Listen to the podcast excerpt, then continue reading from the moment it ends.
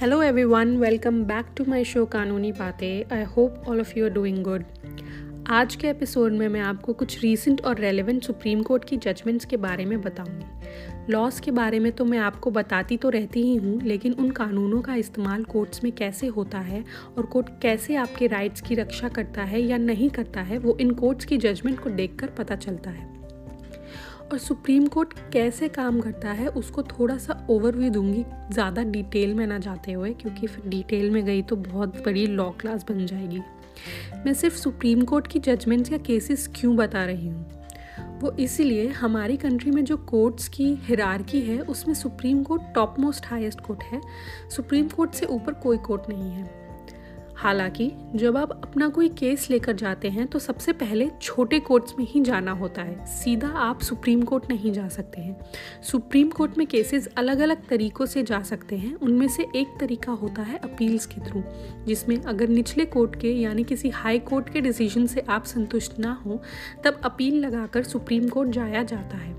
उसी तरह जब आप डिस्ट्रिक्ट कोर्ट या किसी सेशन कोर्ट या किसी भी निचले कोर्ट के डिसीजन से संतुष्ट ना हो तब आप अपील लगाकर हाई कोर्ट या हाई कोर्ट के बाद सुप्रीम कोर्ट जा सकते हैं और सुप्रीम कोर्ट में फाइनल फैसला होता है।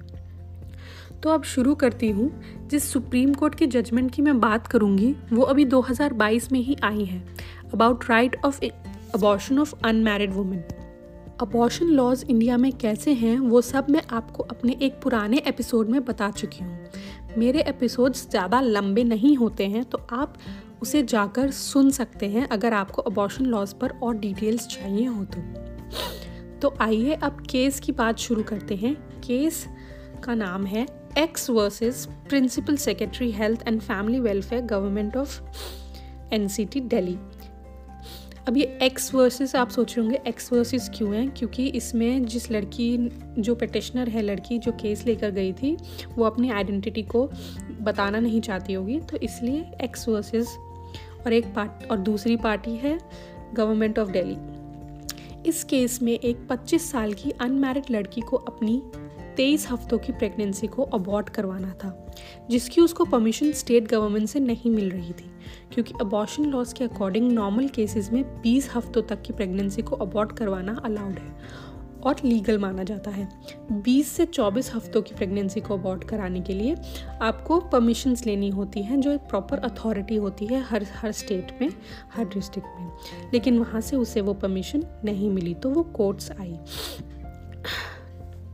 और उन गवर्नमेंट अथॉरिटीज़ के पास भी परमिशन देने की अथॉरिटी ज़्यादा नहीं होती, वो भी कुछ स्पेशल केसेस को ही ज़्यादा कंसिडर किया जाता है, जैसे कोई रेप विक्टिम हो, कोई विडो हो, कोई डिवोर्स्ड फीमेल हो, या फिर कोई यू नो अनसाउंड माइंड की हो, अडल्ट ना हो।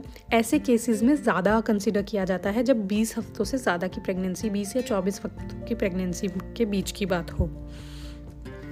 तो ये 25 साल की अनमैरिड लड़की अपने 23 हफ्तों की प्रेगनेंसी को अबॉर्ट करवाना चाहती थी, जो कि एक कंसेंशुअल रिलेशनशिप से थी। वो हाई कोर्ट गई और हाई कोर्ट ने उनको अबॉर्शन की परमिशन डिनाई कर दी, ये बोलकर कि medical termination of pregnancy act, जो अबॉर्शन की बात करता है, उसमें अनमैरिड वुमेन को एक्सक्लूड किया हुआ है, इसलिए आपको परमिशन नहीं मिलेगी। जब उसको परमिशन नहीं मिली तब वो अपील लेकर सुप्रीम कोर्ट पहुंची एंड सुप्रीम कोर्ट ने उस लड़की को अबॉर्शन की परमिशन देते हुए ये बोला कि हाई कोर्ट ने इस जजमेंट में काफ़ी नैरो सोच रखकर जजमेंट दी और medical termination of pregnancy act में जो 2021 में चेंजेस आए हैं, जिसमें मैरिड वुमेन को हटाकर एनी वुमेन कर दिया गया है, उसको कंसिडर ही नहीं किया अपनी जजमेंट देते वक्त। एंड सुप्रीम कोर्ट ने फाइनल जजमेंट देते हुए ये बोला कि हर वुमेन को, चाहे वो अनमैरिड हो या मैरिड हो, अपनी प्रेगनेंसी 20 हफ्तों की या स्पेशल केसेस में 20 से 24 हफ्तों की हो, अबॉर्ट करवाने का हक है अपनी मर्जी से। इस जजमेंट में कोर्ट ने एक और बात बोली कि रेप की डेफिनेशन में मैरिटल रेप को भी इंक्लूड किया जाएगा।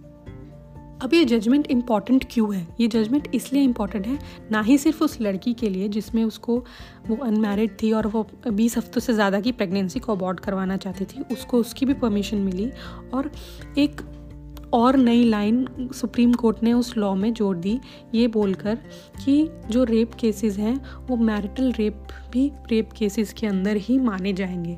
तो ये बहुत बड़ी बात थी। और जब सुप्रीम कोर्ट ऐसे इम्पॉर्टेंट जजमेंट्स देता है तब वो बाकी कोर्ट्स के लिए एक प्रेसिडेंट यानी एक मिसाल सेट करता है कि उन पर्टिकुलर केसेस में बाकी कोर्ट्स को कैसे सोच रखनी चाहिए केसेस से डील करते वक्त। या ऐसे केसेस अगर निचले कोर्ट्स में आते हैं तो वो सुप्रीम कोर्ट की जजमेंट को देखते हैं, पढ़ते हैं, या अपने बड़े कोर्टों की जजमेंट को पढ़ते हैं और देखते हैं और बोलते हैं कि हाँ ये बड़े कोर्टों की ये सोच है तो हम हाँ ये डिसीजन दे सकते हैं, ये गलत नहीं होगा या ये सही नहीं होगा। सुप्रीम कोर्ट नए कानून तो नहीं बना सकता क्योंकि वो पावर तो हमारी लेजिस्लेटिव बॉडी के पास यानी हमारी पार्लियामेंट के पास ही होती है, बट पार्लियामेंट के बनाए हुए लॉज को रिव्यू कर सकता है और बता सकता है कि कौन सा कानून हमारे संविधान यानी कॉन्स्टिट्यूशन को ध्यान में रखकर बनाया गया है और कौन सा नहीं।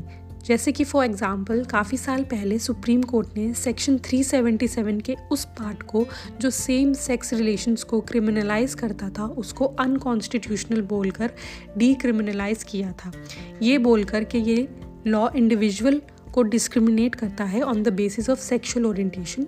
वो पर्टिकुलर सेक्शन इंडिविजुअल के फंडामेंटल राइट्स को वायलेट कर रहा था।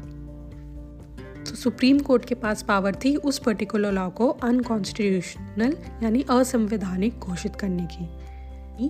पार्लियामेंट के ऐसे कानून जो आम नागरिक फंडामेंटल राइट्स पर खतरा हो उन्हें अनकॉन्स्टिट्यूशनल घोषित कर सकता है। जैसे कि आपने अभी रिसेंटली न्यूज़ में सुना होगा 2016 में जब डीमोनेटाइजेशन हुआ था, हमारे 500 और 1000 की करेंसी को इलीगल किया था गवर्नमेंट ने, इसके खिलाफ एक इंसान कोर्ट गया था ये बोलने के लिए सुप्रीम कोर्ट को, मतलब ये बताने के लिए कि गवर्नमेंट का ये जो स्टेप है डीमोनेटाइजेशन का ये गलत स्टेप है और अनकॉन्स्टिट्यूशनल है।